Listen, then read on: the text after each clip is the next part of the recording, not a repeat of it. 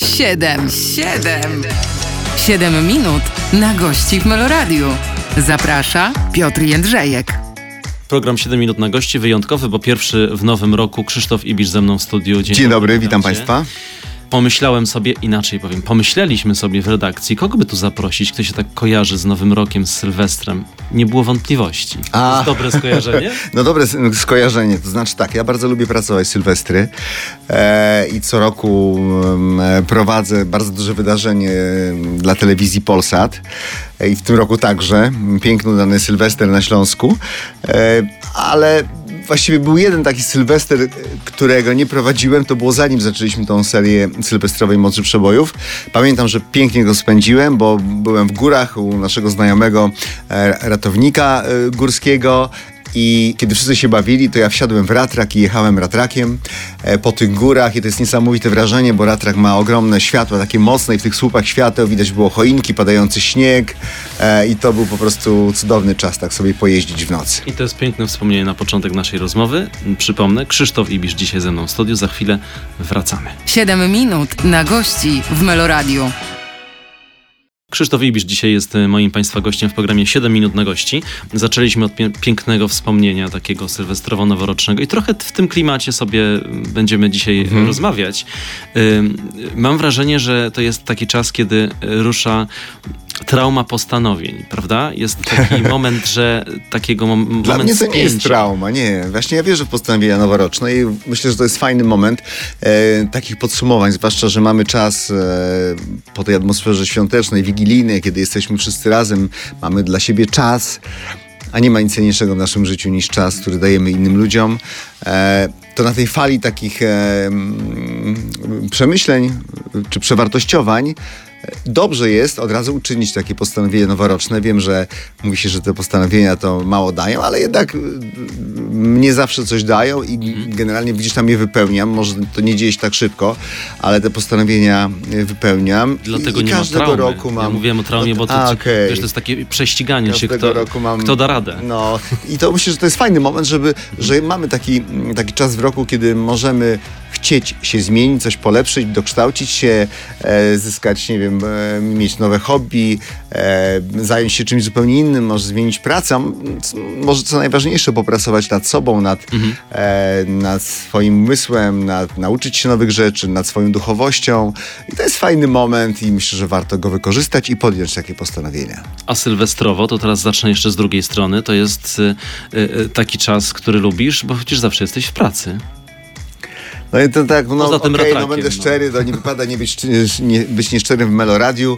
Sam nie lubię zabawy sylwestrowej. Wydaje mi się, że to jest taki troszkę moment na siłę, kiedy w tym dniu wszyscy musimy mieć super humor, dobrze się bawić, no i że ten rok przemija.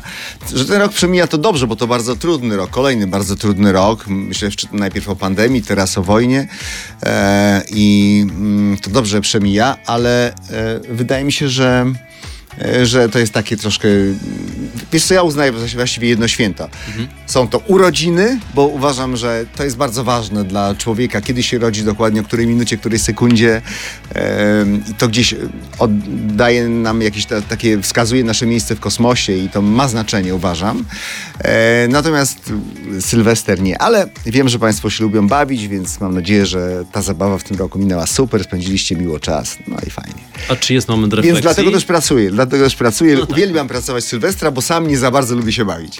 Pytam o refleksję, dlatego że znaczy nie w trakcie zabawy sylwestrowej, ale ten przełom zawsze jest takim też momentem, nie dla wszystkich, ale dla niektórych, bo to wiem, takiego zatrzymania się, takiego pomyślenia, dobra, co tu się wydarzyło, co się może wydarzyć, czy to dobrze, czy to źle, gdzie ja w ogóle jestem i co robię. Też tak masz, czy nie? W ogóle jestem człowiekiem refleksyjnym i czasami my na refleksję czekamy, że będziemy mieli na 40, to teraz siadam i jakie refleksje przychodzą, co przewartościować.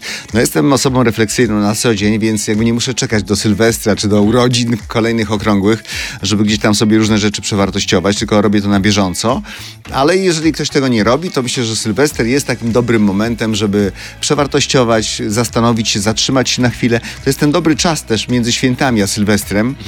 Często wtedy nie pracujemy, jest takich parę dni na ogół wolnych albo luźniejszych i żeby właśnie zastanowić się, czy nawigujemy dobrze w naszym życiu, czy mamy dobry kierunek i czy ten okręt zwany naszym życiem płynie tam, gdzie naprawdę chcemy. Zapytam teraz o ciebie i twój wizerunek w mediach. Może nie tyle w mediach, tylko w ogóle twój wizerunek. Wczoraj znalazłem taki cytat: osobowość, znakomita dykcja, kultura osobista, perfekcyjny wygląd. Tak cię opisują. Wiesz co, dziękuję ci bardzo. No, dla mnie wizerunek to jest też, jak się zachowujemy wobec innych, jakaś taka elegancja w nas, wobec innych ludzi, wobec zdarzeń, przyzwoite zachowanie w różnych sytuacjach, optymizm życiowy, punktualność, szacunek do ludzi, do tradycji, do historii, do rodziców, do rodziny. No, to wszystko gdzieś tam, dla mnie wizerunek nie jest rzeczą powierzchowną, tylko nowocześnie byśmy powiedzieli, że jest jakąś marką człowieka. Bo wizerunek nam się kojarzy z tym, co widzimy. A to, co widzimy, to jest tylko opakowanie, a jeżeli to opakowanie nie jest spójne z tym, co jest w nas w środku, to niedobrze, dlatego że to prędzej czy później wyjdzie. To wiesz, to tak jakbyś, nie wiem, powiedzmy, że 100 razy kłamiesz i wychodzi ci to perfekcyjnie, ale 101 raz naprawdę się pomylisz i wszystko wyjdzie na jaw i każdy zauważy, że to nie jesteś ty, że nie jesteś spójny w tym, co mówisz, robisz, jak wyglądasz, jak myślisz. Wiesz, to może będzie zbyt obrazowe opowieść, ale kiedyś jeden z moich telewizyjnych szefów, prezes pewnej stacji, kiedy miałem zespół producencki i realizowałem programy, tam miałem 7 osób w zespole i byłem producentem telewizyjnym, to on jakby sam postanowił z mojego zespołu usunąć jedną osobę. Po prostu zwolnił tą osobę. I ja mówię: panie prezesie, pan zwolnił tą osobę, a czemu w ogóle pan ze mną o tym nie porozmawia? On mówi: Krzysztof, jak ktoś tak wygląda i tak się zachowuje, nie może dobrze pracować. I to była prawda, dlatego że to była taka osoba i nawet wygląd i stosunek do innych ludzi, zachowanie w pracy sugerowało, że ona tych obowiązków akurat kreatywnych, które miała wykonywać, nie może wykonywać dobrze. I stąd generalnie gdzieś tak jak wyglądamy, to na ogół tacy jesteśmy, czy tacy jesteśmy jak wyglądamy. No, trochę tak, że jeżeli jesteś uporządkowany wewnętrznie, to na ogół masz też porządek na biurku, porządek, nie wiem, w łazience, w sypialni, w salonie, a jeżeli nie jesteś uporządkowanym wewnętrznym człowiekiem, to gdzieś ten bałagan także jest na zewnątrz. Więc gdzieś tam jesteśmy pewną spójnością, łatwo odczytać, kim jesteśmy. I łatwo też przyciągamy? Czy przyciągasz takich ludzi podobnych do siebie? Czy starasz się nimi otaczać? Tak, ale to nie jest tak, że wybieram jakieś... Ja mam bardzo przyjaciół z bardzo różnych sfer, zainteresowań, zawodów. Natomiast generalnie bardzo lubię otaczać się ludźmi, od których mogę się czegoś dobrego nauczyć, którzy mogą mnie zainspirować do fajnych rzeczy, no, którzy gdzieś tam też dają mi taki sygnał albo kierunek, w którą stronę mógłbym się jeszcze rozwinąć, czego się nowego nauczyć. Którą stronę my pójdziemy w rozmowie, to nie wiem, ale musimy tę część zakończyć, bo 7 minut dokładnie minęło. Krzysztof Ibisz dzisiaj jest moim Państwa gościem. Wracamy za moment. 7 minut na gości w Meloradiu. Kolejne 7 minut spotkania przed nami. Krzysztof Ibisz ze mną w studiu. Dzień dobry. Radia. Dzień dobry jeszcze raz. O ludziach rozmawialiśmy. Ja tak mówię dzień dobry, bo to w mediach jest tak, że ktoś się włącza, przełącza, nie był z nami i zawsze trzeba... pomyślał, że niekulturalny. Tak, że zawsze od nowa to story powinno być opowiedziane. To jestem ja. Dziękuję za zaproszenie. Bardzo lubię Meloradio. Z żoną słuchamy, moja mama słucha. Gdzieś tam w duszy nam ciągle gra Magda Umer, Hanna Banaszak. To są nasze klimaty. Takie melodie z duszą i z dobrą treścią, ważną treścią. A dzisiaj jeszcze wszyscy bardzo dziękuję Krzysztofa Ibisza posłuchać jego opowieści. No, mam nadzieję, że będą dla Państwa ciekawe. To wróćmy do tych ludzi, o których wspomnieliśmy i otaczaniu się i... No właśnie, jak to jest? Czy starasz się otaczać takimi ludźmi, którzy mogą dać ci coś dobrego, w sensie taką fajną, pozytywną energię? Bo ja spotkałem się z takimi opiniami eliminowania takich... Ja wiem, że w pracy to się czasami nie da, ale gdzieś tak na co dzień, żeby stworzyć sobie taki komfort, jeżeli chodzi o środowisko. No, staram się, dlaczego nie? No, czemu się męczyć na własną prośbę? Staram się być wśród ludzi gdzieś tam podobnych do mnie, takich, którzy mnie inspirują, uczą nowych rzeczy, pokazują jakieś nowe ścieżki. Generalnie ludzi, którzy inspirują. No bo to powoduje, że możemy się rozwijać, a rozwijamy się, póki się uczymy, poszerzać swoje horyzonty o świecie, o ludziach i to jest po prostu, no to jest rozwój. No. Nasze życie to jest fajnie, jeżeli idziemy do przodu, rozwijamy się. Natomiast bardzo chętnie też pomagam ludziom w jakichkolwiek kłopotach, problemach, gorszych nastrojach. Natomiast jeżeli są ludzie, którzy są takimi ludźmi, którzy jakby etatowo psują nastrój, psują robotę, są ludźmi niepozytywnymi, ludźmi, dla których zawsze szklanka jest pusta, to ja nie chcę się nimi otaczać, bo nie chcę, żeby ten jad, który łatwo nam wchodzi w krew, sączył się także we mnie. Więc mówiąc brutalnie, gdzieś tam szukam ludzi trochę podobnych do siebie, optymistycznych, nastawionych do życia bardzo pozytywnie, kochających ludzi, lubiących ludzi. I wśród takich ludzi po prostu mi się dobrze przybywa. Myślę, że nie ma nic złego w tym, że gdzieś tam staramy się eliminować z naszego otoczenia ludzi, którzy psują nam nastrój, bo to nie ma sensu bić się z wiatrakami. No tak, zapytam teraz jeszcze o tę energię, bo w swoim kontekście też się dużo mówi o energii, którą masz, którą się dzielisz. Nie tylko przez ekran telewizora, ale tak na co dzień. Tak sobie myślę, nawet teraz, dzisiaj spotykamy się tutaj, jesteśmy na korytarzu w windzie, no i jest gdzieś cały czas taki bigiel, prawda? No jest, wiadomo, no to coś nas gdzieś tam do przodu pcha od rana. Ja wiesz, każdego ranka cieszę się, że i zastanawiam się, jaką fajną nową osobę poznam, czego się nowego o świecie nauczę. Każdy dzień jest dla mnie fajną przygodą.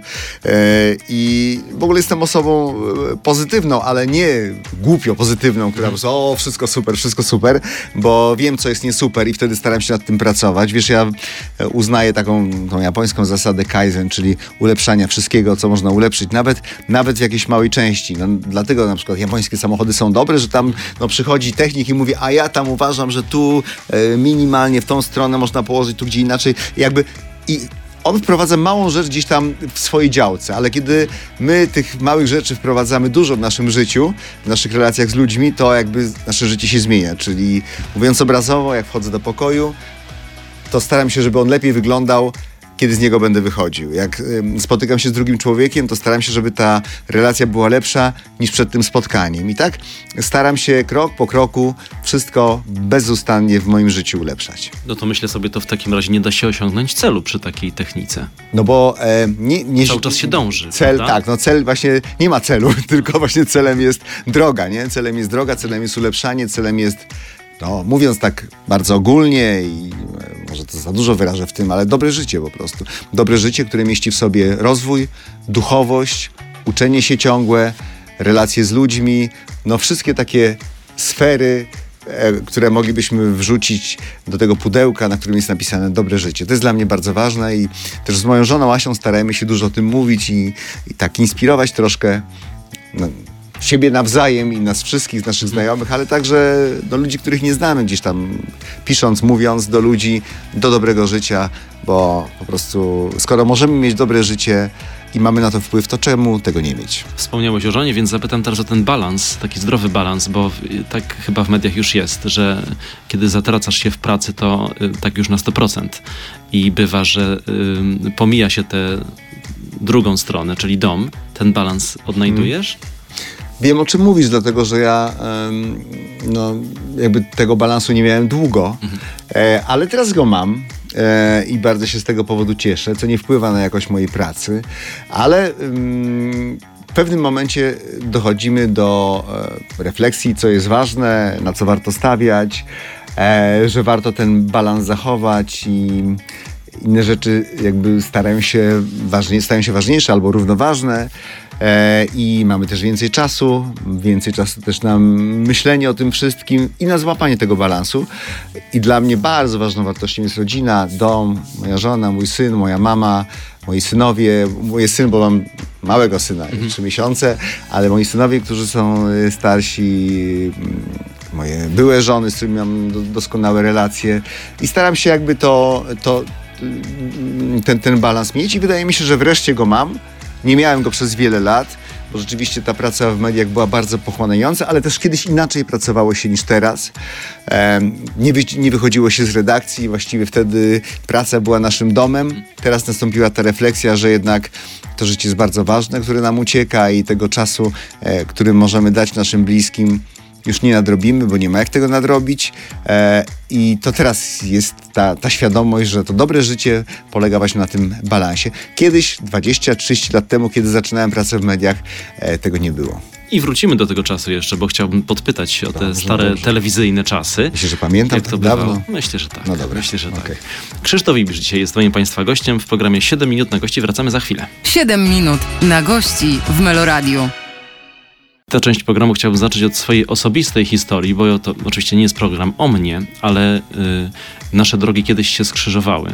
I to był chyba, mogę skłamać, rok 96, więc stare czasy. Wybrałem się na koncert Maryli Rodowicz. O, prowadziłem go? Tak, prowadziłeś ten koncert. Złota Maryla? Tak, a sytuacja była taka, moi znajomi przezywali mnie swego czasu Ibisz. Mówiąc mi, że jestem całkowicie podobny do Krzysztofa Ibisza. Miło mi bardzo. Ale ja mam zdjęcie. O, zobaczę. Wiesz, w radiu się zdjęć nie pokazuje, za chwilę będziemy to musieli jakoś oglądać. Rok 96, proszę bardzo. Ale taką fotkę sobie cyknęliś. No i co, podobnie, nie? Ale numer. No ale to wtedy ja byłem, słuchaj, 30 lat starszy. No tak. A ja? Ale fajnie, kongresowa? Nie, to była jakaś Hala Wisły chyba. A może Kraków? Kraków. Bardzo możliwe. To chyba była Złota Maryla. O rany. Ale jesteśmy... Znaczy ty młody, a ja starszy dużo. A ty starszy. 33 lata, 35 lat starszy jestem. Ja tu zostawiam to zdjęcie, tak. To jest taki powód też, tak, żeby obejrzeć nas na YouTubie, bo jesteśmy na YouTubie, tam jest z wideo, więc to zdjęcie można zobaczyć, bo tak trochę nie na miejscu w radiu pokazywać zdjęcia i o nich opowiadać. Natomiast, no mówię, no jest taka historia. No i zastanawiam się teraz, a propos, wracając do tych starych czasów i do pamięci, która gdzieś przecież czasami szwankuje, bo tyle jest różnych wydarzeń, tyle różnych scen i koncertów. Powiedz, to są dla ciebie jakieś takie flashbacki? To są takie sytuacje, które pamiętasz momentami? No bo przecież tego była masa, prawda? No tak, pamiętam momentami rzeczywiście tych koncertów, to były tysiące programów na żywo też. Też myślę, że tysiące programów nagrywanych, dziesiątki tysięcy zapewne. Jak robiłem teleturnieje, to każdy miał powiedzmy 350 odcinków, 400 odcinków. Tych teleturniejów było chyba z 15 w moim życiu, więc tak naprawdę nazbierałoby się tego bardzo dużo. Nie wiem, czy ktoś ma w ogóle większy dorobek taki godzinowy, telewizyjny niż ja, ale ja mam to szczęście, że praca jest moją pasją, że to, co robię, to jest moje wielkie hobby. Ja pamiętam, jak zakochałem się w telewizji jako dzieciak.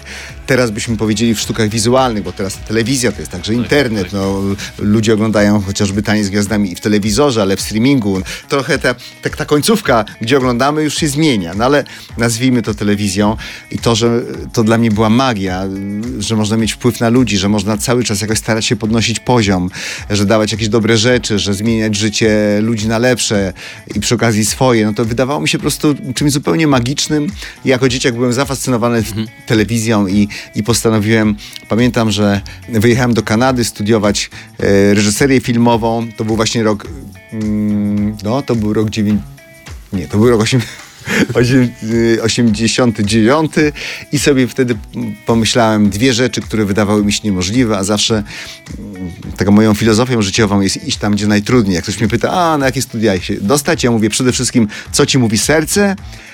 A mówi mi na przykład szkoła filmowa, ale tam jest, nie wiem, 100 kandydatów na jedno miejsce. Ja mówię, cóż za dobra wiadomość, wspaniale właśnie, idź tam, gdzie najtrudniej. Czyli iść tam, gdzie najtrudniej, bo tam się kryje największy sukces. Więc do tego wszystkich namawiam, żeby właśnie góry przenosić i spełniać swoje marzenia, realizować je. To się naprawdę udaje. I wymyśliłem sobie, że zrobię dwie rzeczy, które wydawały się niemożliwe. Że zajmę się zawodowo polityką, że będę posłem na Sejm i że będę pracował w telewizji i oba te marzenia mi się spełniły. Spełniło się, no to jedno się spełniło tak w 100%, a drugie tak może w 1%, prawda? Czemu? Polityka. No, jedna kadencja. No ja wiem, zostawiłem potem to lepszym od siebie. No tak, ale zostawiłeś już tak na zawsze porzuciłeś. Wiesz, ale to była wspaniała, taka ważna przygoda w moim życiu, bo w Komisji Kultury chociażby współtworzyłem ustawę radiofonii i telewizji w 1991 roku, która uregulowała rynek mediów prywatnych. Więc jakby to było bardzo ważne rzeczy i to też się wiązało z moją miłością telewizji, że mogłem też jakby prawnie zająć się tym procesem. No i nie żal, że do polityki już nie wracasz? Zostawiłem lepszym. A, myślałem, że zostawiłeś sobie okienko jeszcze, że nie, przyszłość. To już było i... Stary czas. Tak, wystarczy. To mówimy o tym marzeniu telewizyjnym. To bardzo ładne, co powiedziałeś. To takie patrzenie w ten telewizor i marzenie, żeby tam być. Marzyłem o tym, tak, to była taka magia. I potem jak ja nas poznałem tych ludzi, panią Ninę Terentiew, Marzenę Walter, ale chociażby jeszcze minąłem się z Janem Suzinem, z Edytą Wojtcza, którą jeszcze potem pracowałem w TVN-ie. I nagle jakby ci ludzie tacy byli rzeczywiści, to ja nie wiedziałem, co mam robić. To jakbym po prostu był na jakiejś planecie, gdzieś w kosmosie. To było niesamowite wrażenie. I teraz jak ktoś mówi, czy pan, to też się nie dziwię, no bo tak, jednak człowiek z tego okienka to jakiś taki człowiek inny. Człowiek z innego, lepszego świata, prawda? Jest takie wrażenie. Jest w tym jakaś magia. Człowiek może taki bliski nam, bo jeżeli ktoś jest w naszym domu, czy w telewizorze, czy jakby przez internet, gdzieś w telefonie i my go znamy, to jest takim gościem w naszym domu i wiesz, i mam wrażenie, że jakoś tak sympatycznie jestem odbierany przez ludzi i gdyby gdzieś tam mnie ze spadochrono spuścili w Polsce gdziekolwiek, to myślę, że tam, gdzie bym wylądował, to mógłbym zapukać i dostałbym herbaty i nie wiem, chwilę rozmowy z tym człowiekiem, którego bym tam spotkał.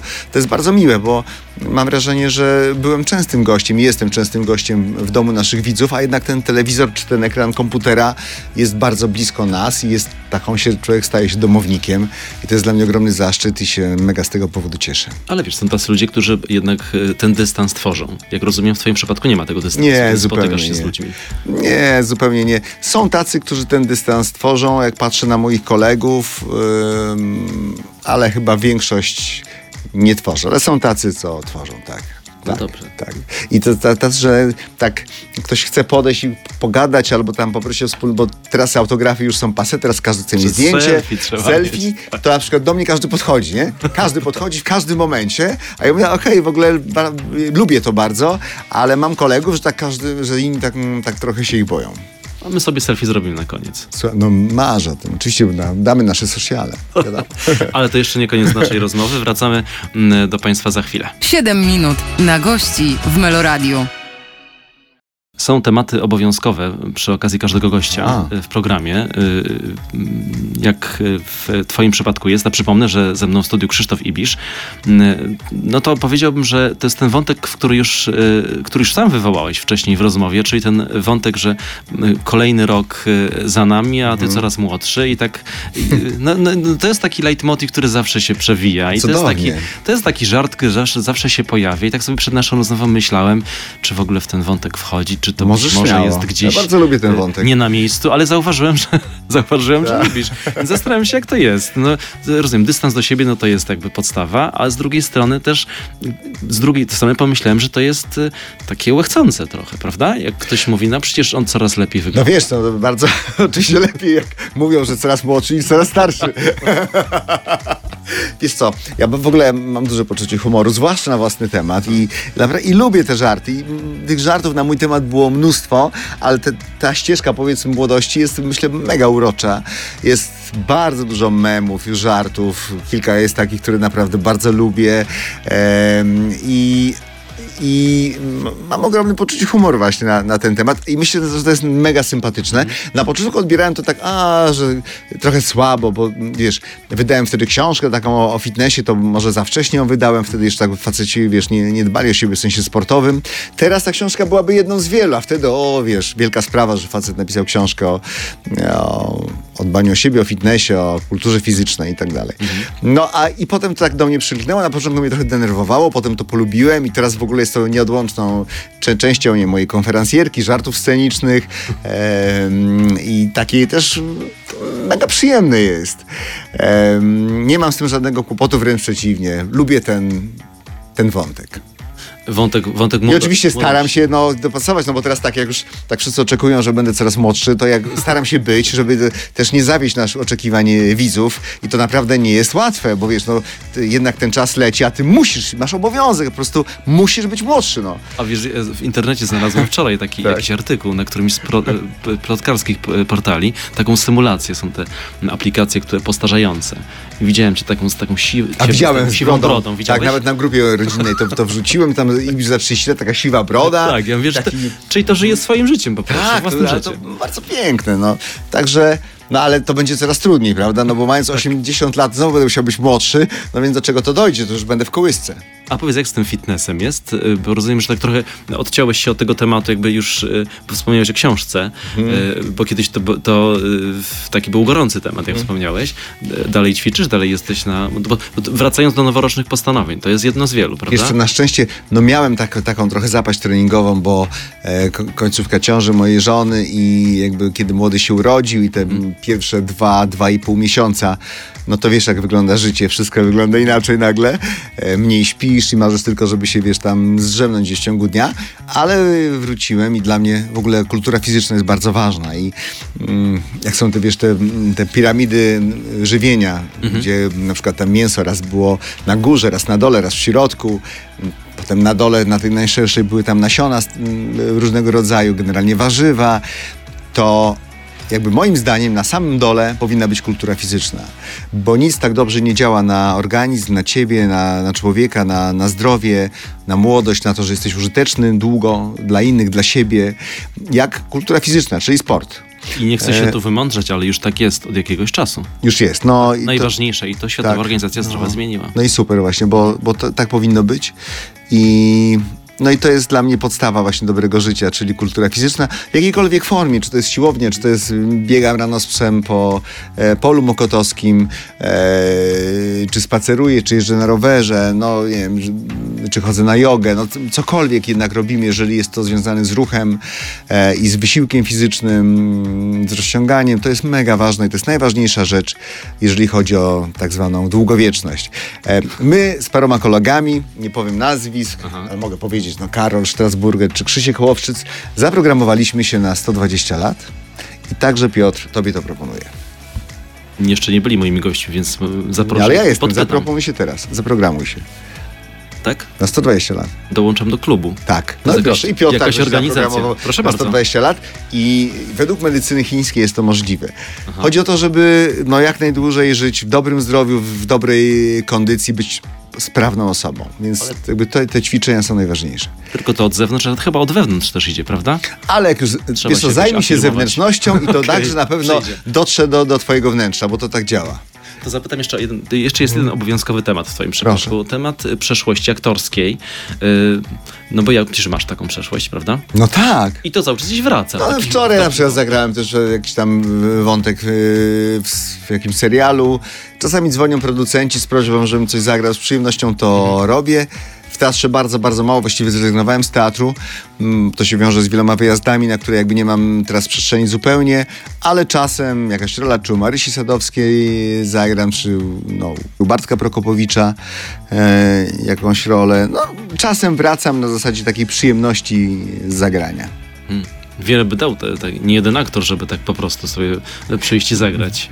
Wiesz co, nie, moim żywiołem jest telewizja. To są programy telewizyjne, programy na żywo, duże koncerty, festiwale, ale także szkolenia z komunikacji, z public speakingu, z budowania osobistej marki, wydarzenia dla firm. To jest taki mój żywioł, taki właściwie tu i teraz na żywo. Natomiast sama gra to jest takim naprawdę wielką frajdą i przyjemnością. Od czasu do czasu coś robię. 40 sekund nam zostało tego wejścia, więc nie wejdę w kolejny wątek. Dobrze, to poczekamy w takim razie. Więc poczekajmy. W ciszy. Nie, w ciszy nie radio. Radio nie znosi ciszy, ale myślę, że dzisiaj jest ważny dzień dla państwa, wejście w nowy rok. Starajmy się, żeby był to super dzień, bo myślimy sobie, tak jak dzisiaj ten rok spędzę, to on taki będzie, więc starajmy się, żeby to był super dzień dzisiaj. Mówisz Krzysztofowi Ibiszowi, masz 30 sekund i właśnie 30 sekund nam się skończyło. Do zobaczenia, do usłyszenia. Wracamy za chwilę. 7 minut na gości w Meloradiu. W studiu radiowym rozmawiamy dzisiaj dużo o telewizji, to dlatego, że moim gościem jest Krzysztof Ibisz. W radiu pracowałeś? Pracowałem w radiu na studiach w Łodzi. Bardzo lubię radio, lubię atmosferę, lubię magię radia, lubię tą bliskość, którą daje radio, tą intymność, którą daje radio. Ale? Jest to bardzo lubię, wiesz, to jest absolutna magia. Akurat pracuję w telewizji, czy powiedzmy w mediach takich, które widać, ale bardzo cenię radio, to jest najlepszy warsztat dziennikarski. Mówię o magii telewizji, zapytam teraz o spotkania z ludźmi. Prowadzisz, moglibyśmy długo wymienić wszystkie programy, teraz tak na bieżąco będąc, i kiedy, powiedzmy, ostatnie rzeczy, które ja widziałem, program Demakijaż. O, miło mi. No i znowu spotkania z ludźmi, znowu wracamy do jakiejś koncepcji spotkań z ludźmi. Dalej czerpiesz z tych spotkań coś dla siebie, czy to jest po prostu, nie chcę powiedzieć mechaniczne, bo ja wiem, że nie jest mechaniczne, ale zastanawiam się, co jeszcze można zrobić i jaki krok jeszcze dalej zrobić, żeby coś tak egoistycznie dla siebie z tego mieć. No wiesz, kolejne rozmowy. Demakijaż to jest 15 sezon. Okazuje się, że jednak jest miejsce od tylu lat, 15 sezon, czyli 7,5 roku ten program robi. Ja wcześniej robiłem Zrozumieć Kobietę, taki sam podobny bardzo format też rozmów, więc w sumie rozmawiam, myślę, grubo ponad 10 lat, czyli się okazuje, że w tym czasie, kiedy wydaje się, że wszystko ma być szybkie, ma być takie migawkowe, fleszowe, jest czas na spokojną rozmowę, na zajrzenie w oczy i w myśli drugiego człowieka, i ludzie to bardzo chętnie oglądają. I wydaje mi się, że rozmawiając z moimi bohaterami, to też można wiele wyciągnąć dla siebie ciekawych wniosków, historii, może uniknąć jakichś błędów na podstawie tych rozmów, może coś przeżyć, jakieś emocje, albo może wrócić do emocji ze swojego życia przy tych rozmowach. I jakoś mądrze spędzić czas. To trochę tak jak czytanie dobrego wywiadu, to można taki wywiad zobaczyć w telewizji i troszkę pochylić się nad losami bohatera i jakoś to skonsultować z własnym życiem. I mega się cieszę, że ten program mogę robić, i kolejny 16 sezon będzie teraz w tym roku. Zaczniemy emisję od marca. Ostatnio tu w programie Ewa Drzyzga mówiła o tym, że można by autobusami liczyć tych ludzi, których przepytała w swoim życiu w różnych programach. Więc to gdzieś robi wrażenie, ty zapamiętujesz te pojedyncze historie, no bo inne są historie takich, powiedzmy, zwykłych ludzi, inne są historie nie wiem, celebrytów czy ludzi z pierwszych stron gazet. Co zostaje? No te historie bardzo zostają. To jest taki trochę program bez scenariusza, ale solidnie jestem do niego przygotowany zawsze.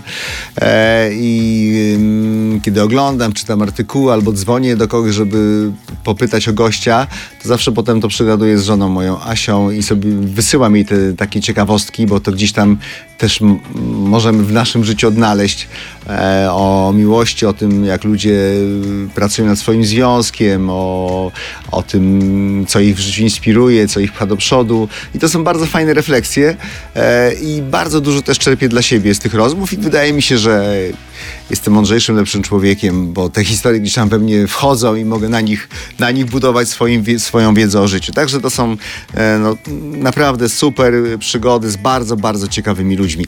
Co ciekawe, różne robiłem, różne miałem zasady zapraszania gości. Na początku zapraszałem gości pojedynczo, potem podwójnie, mówiliśmy o związkach, a teraz okazuje się od kilku sezonów największym hitem, po prostu piki oglądalności, kiedy zapraszam rodziny. Matka, córka, to jest trudna relacja, ojciec, syn, bracia.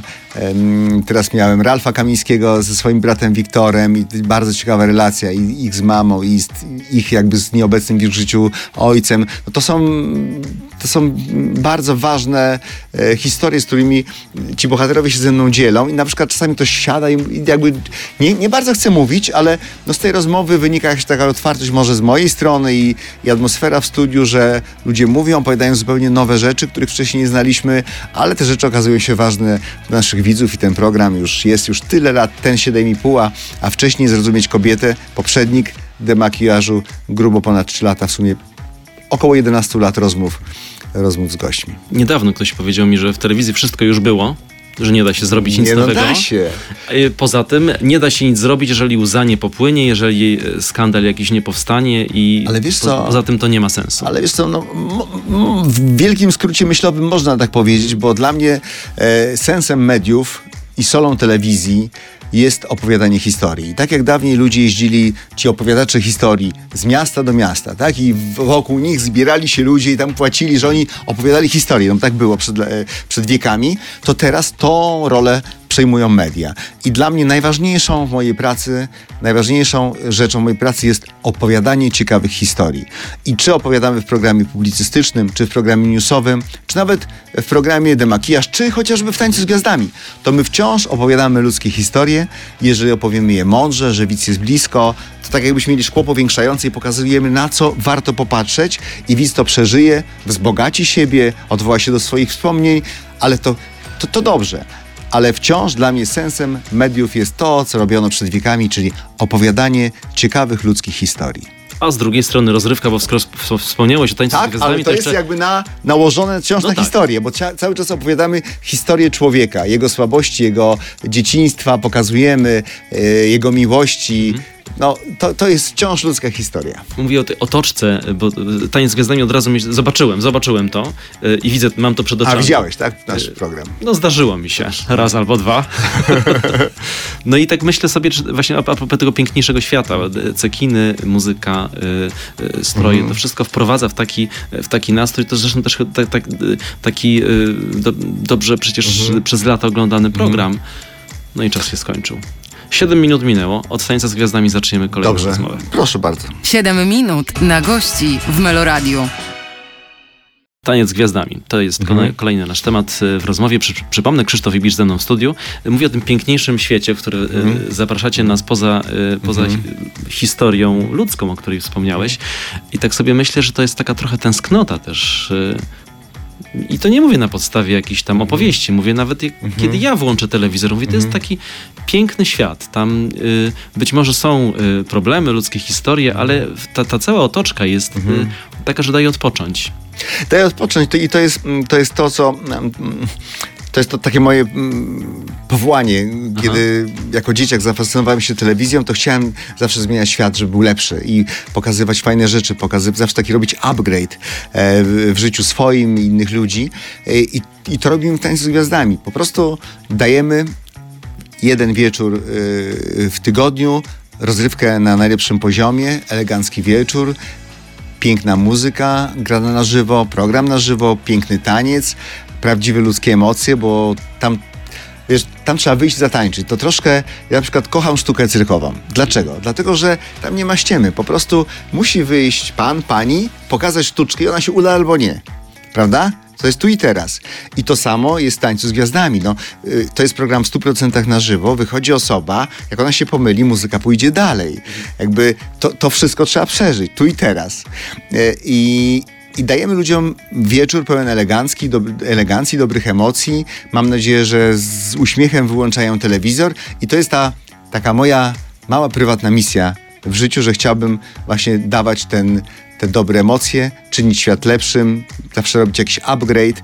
I stąd właśnie taki ten nasz elegancki wieczór, że chcemy dać ludziom to, co jakby możemy im dać najlepszego, czyli rozrywkę na najwyższym poziomie, elegancką, piękną rozrywkę z piękną muzyką i mam wrażenie, że nam się to udaje od 13 edycji. Staram się słuchać Cię uważnie przez całą rozmowę, która już powoli będzie dobiegać końca i taki wniosek wysnułem. Upgrade, wcześniej też praca nad sobą, wcześniej też tworzy mi się obraz takiego człowieka, który bardzo dba o szczegóły i bardzo też pracuje nad sobą. Dobrze myślę? No bardzo pracuję nad sobą. Za chwilę mam lekcję angielskiego dzisiaj online i staram się uczyć nowych rzeczy. Bardzo pracuję nad sobą, ale wiesz tak, możemy ten świat czynić piękniejszym. Na przykład bardzo mnie wzrusza, kiedy widzę starszego człowieka, pana, który najprawdopodobniej jest na emeryturze, jest elegancko ubrany, czasami na przykład w garniturze, idzie po zakupy. I jednak zadbał o to, żeby ładnie wyglądać, żeby się dobrze czuć, żeby być elegancką osobą. I wydaje mi się, że my o tą elegancję naszego życia na bardzo różnych płaszczyznach, relacji z ludźmi, naszej pracy, jaką mamy stosunek do zwierząt, jak wyglądamy, jak się zachowujemy. Jakby jest mnóstwo tych płaszczyzn, zawsze możemy dbać o tę elegancję i myślę, że w ten sposób w naszej mikroskali możemy czynić świat lepszym, a w skali wielu ludzi to już naprawdę będzie duży postęp. Więc jeżeli możemy, to kto to powiedział? To chyba Stanisław Lem, jeden ze swoich książek, że jeżeli mogę mieć dobry nastrój, to czemu mam nie mieć? Jeżeli mogę czynić świat lepszym, to dlaczego mam tego nie robić? I wydaje mi się, że to jest fajne, że żebyśmy wszyscy jakby żyli w świecie, ale czynili ten świat bardziej przyjaznym. Mamy to jedno życie, po prostu cieszmy się nim, bądźmy, miejmy super relacje z ludźmi i żyjmy w wielkiej takiej wspólnej życzliwości. Myślę, że jest to możliwe. Na tym takim najbliższym poziomie, myślę o najbliższej rodzinie, to pewnie nie jest problem, ale tak, żeby gdzieś puścić to dalej w świat. Żeby... Dlaczego? To wiesz, no, taka wypuszczona strzała w kosmos, myślę, że może uczynić wiele dobrego. Jestem generalnie idealistą w życiu i uważam, że jeżeli my z jakimiś wartościami idziemy do świata, do ludzi, to potem to do nas wraca i ten świat czyni lepszym. Nie wiem, kilka dni temu widziałem film Johnny, piękny film o księdzu Kaczkowskim i to jest osoba, która uczyniła ten świat lepszym i zostawia jakiś ślad. Im więcej będzie ludzi, którzy kierują się w życiu zasadami dobrego życia, przyjaźni, dobrych relacji, życiowego honoru, patriotyzmu, dbania o wartości, o rodzinę, kultu pracy, bo dla mnie praca, tak zostałem wychowany, jest też wartością samą w sobie. Taki życiowy pozytywizm oparty na pracy, na tym, co codziennie robimy. I jakby możemy zmieniać świat tylko w tym naszym fragmencie, ale jeżeli będzie nas więcej, no to on po prostu będzie piękniejszy i chciałbym, żebyśmy ten świat czynili piękniejszym, bo mamy naprawdę na to wpływ. I to jest wysoko ustawiona poprzeczka, jeżeli chodzi o przekaz, który płynie z naszego programu i takie przesłanie do słuchaczy. No może w pierwszym dniu stycznia akurat dobrze. No miejmy nadzieję, że ta sytuacja polityczna, wojenna się uspokoi, że będzie można coś trwałego budować, ale zawsze jakby róbmy to, na co mamy wpływ tu i teraz, prawda? No bo wiesz, to jest tak, że to my mamy wpływ na wiele rzeczy. No i jeżeli będziemy słuchali codziennie newsów we wszystkich stacjach, to naprawdę się załamiemy. To tylko sobie zatrujemy umysł, więc jakby zawsze trzeba patrzeć, co mogę zrobić w tej sytuacji, co ja mogę zrobić w tej sytuacji, żeby zmienić czyjeś życie, coś poprawić i to możemy robić. Natomiast my i tak nie mamy na wiele rzeczy wpływu, ale tu, gdzie mamy, to powinniśmy to zrobić. Tu, gdzie możemy pójść na wybory, to powinniśmy pójść na wybory, bo inaczej to zdecyduje za nas ktoś inny. A jeżeli, to już w tym roku. No właśnie, mamy relacje z ludźmi, to też my mamy na to bardzo dobry wpływ. No więc ja jestem za tym, żeby zmieniać świat tak, jak tylko go możemy i to jest taka, myślę, nasza misja. Świat, w którym będzie się nam wszystkim żyło naprawdę dobrze. Myślę, że może to utopijne jest, ale wciąż w to wierzę, jak wiesz, jestem idealistą. A zmieniłeś komuś świat? No tak, ale też mój świat został zmieniony. Ja mam ludzi, którzy mieli ogromny wpływ bardzo pozytywny na moje życie. To był ksiądz Janusz Tarnowski, który, można powiedzieć, w jakimś stopniu dużym mnie wychował ze Zgromadzenia Sióstr Rodziny Marii. Ponad 300-letni profesor na KUL-u pedagogiki. Wiele także osób jakby znanych, ogólnie znanych miało wpływ na moje życie. Ja także staram się, jeżeli mogę, w czymkolwiek pomóc, czy kogoś zainspirować, czy pokazać jakąś drogę, która uważam byłaby dobra dla tej osoby, to i tak ta osoba cenię, czy dobra, ale też zawsze zastanawiam się, czy rzeczywiście to jest dobre, to zawsze to robię. Wiesz, no, ja zostałem wychowany specyficznie, w takim, wiesz, no, bardzo... Ja kończyłem liceum Świętego Augustyna, męskie, katolickie liceum, to był świat, wiesz, właściwie idei i to mi zostało, wiesz, i generalnie jestem takim trochę człowiekiem idei w tym współczesnym świecie. Powiedział Krzysztof Ibisz, który był... Powinienem użyć tego słowa, ale jeszcze nie użyję. Jest gościem Meloradia. To jeszcze się widzimy, tak? Jeszcze na chwilę. Dobrze. 7 minut na gości w Meloradiu. Przyszedł czas, aby powiedzieć do zobaczenia, bo dobiega nasze spotkanie już końca. No tak, to dzisiaj 1 stycznia, ważny dzień. Myślę, że taki dzień, kiedy możemy podjąć te często wyśmiewane postanowienia noworoczne, ale ja, proszę Państwa, jestem za tym, żebyśmy naprawdę dzisiaj zatrzymali się chwilę, zastanowili się, czy żeglujemy w dobrym kierunku, czy to jest nasz, naprawdę ta busola nas dobrze przez ocean życia prowadzi i można zmienić kurs, można naprawdę wiele rzeczy zrobić, a uważam, że nigdy nie jest za późno na dobre zmiany, więc jeżeli widzicie jakąkolwiek przestrzeń w życiu, żeby to życie było wasze piękniejsze, lepsze, żeby mieć lepsze relacje z ludźmi, pracę, którą kochacie, żeby realizować się także poprzez pasję, przez to, co jest dla was w życiu ważne, to jest dobry moment, żeby powiedzieć sobie, co to jest, nazwać to i zrobić konkretny plan, jak to zmienić, ale oprócz planu też patrzeć na te zielone światła, które nam się w życiu zapalają,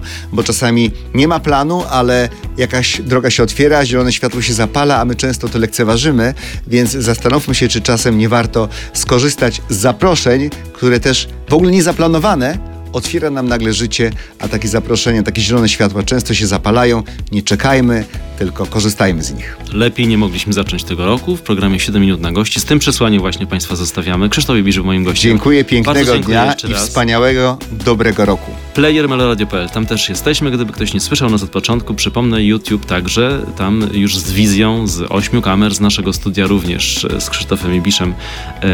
Do zobaczenia. Dziękuję bardzo. Widzimy się i słyszymy za tydzień. Dziękuję.